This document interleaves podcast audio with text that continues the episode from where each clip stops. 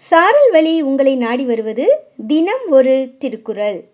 அன்பார்ந்த மாணவ செல்வங்களுக்கு காலை வணக்கம். அதிகாரம் இருபத்தி நான்கு புகழ். குறள் எண் இருநூற்றி முப்பத்தி ஏழு. புகழ்பட வாழாதார் தம் நோவார் தம்மை இகழ்வாரை நோவது எவன்? விளக்கம். புகழுடன் வாழ முடியாதவர் தம்மைத்தாமே நொந்து கொள்ளாமல் தம்மை இகழ்பவரை நொந்து கொள்ள என்ன காரணம்? புகழ் பெற்று வாழாதவர் தம்மை பிறர் இகழ்ந்தால் அது தம் குறைபாட்டினால் வந்தது என்று தம்மை நொந்து கொள்ளாது. இகழ்ந்தவரை நொந்து கொள்வது ஏனோ என்று கூறுகிறார் திருவள்ளுவர். மீண்டும் குரல்.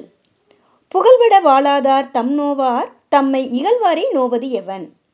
நன்றி மாணவ செல்வங்களே இந்த நாள் இனிய நாளாய் அமைய வாழ்த்துக்கள்.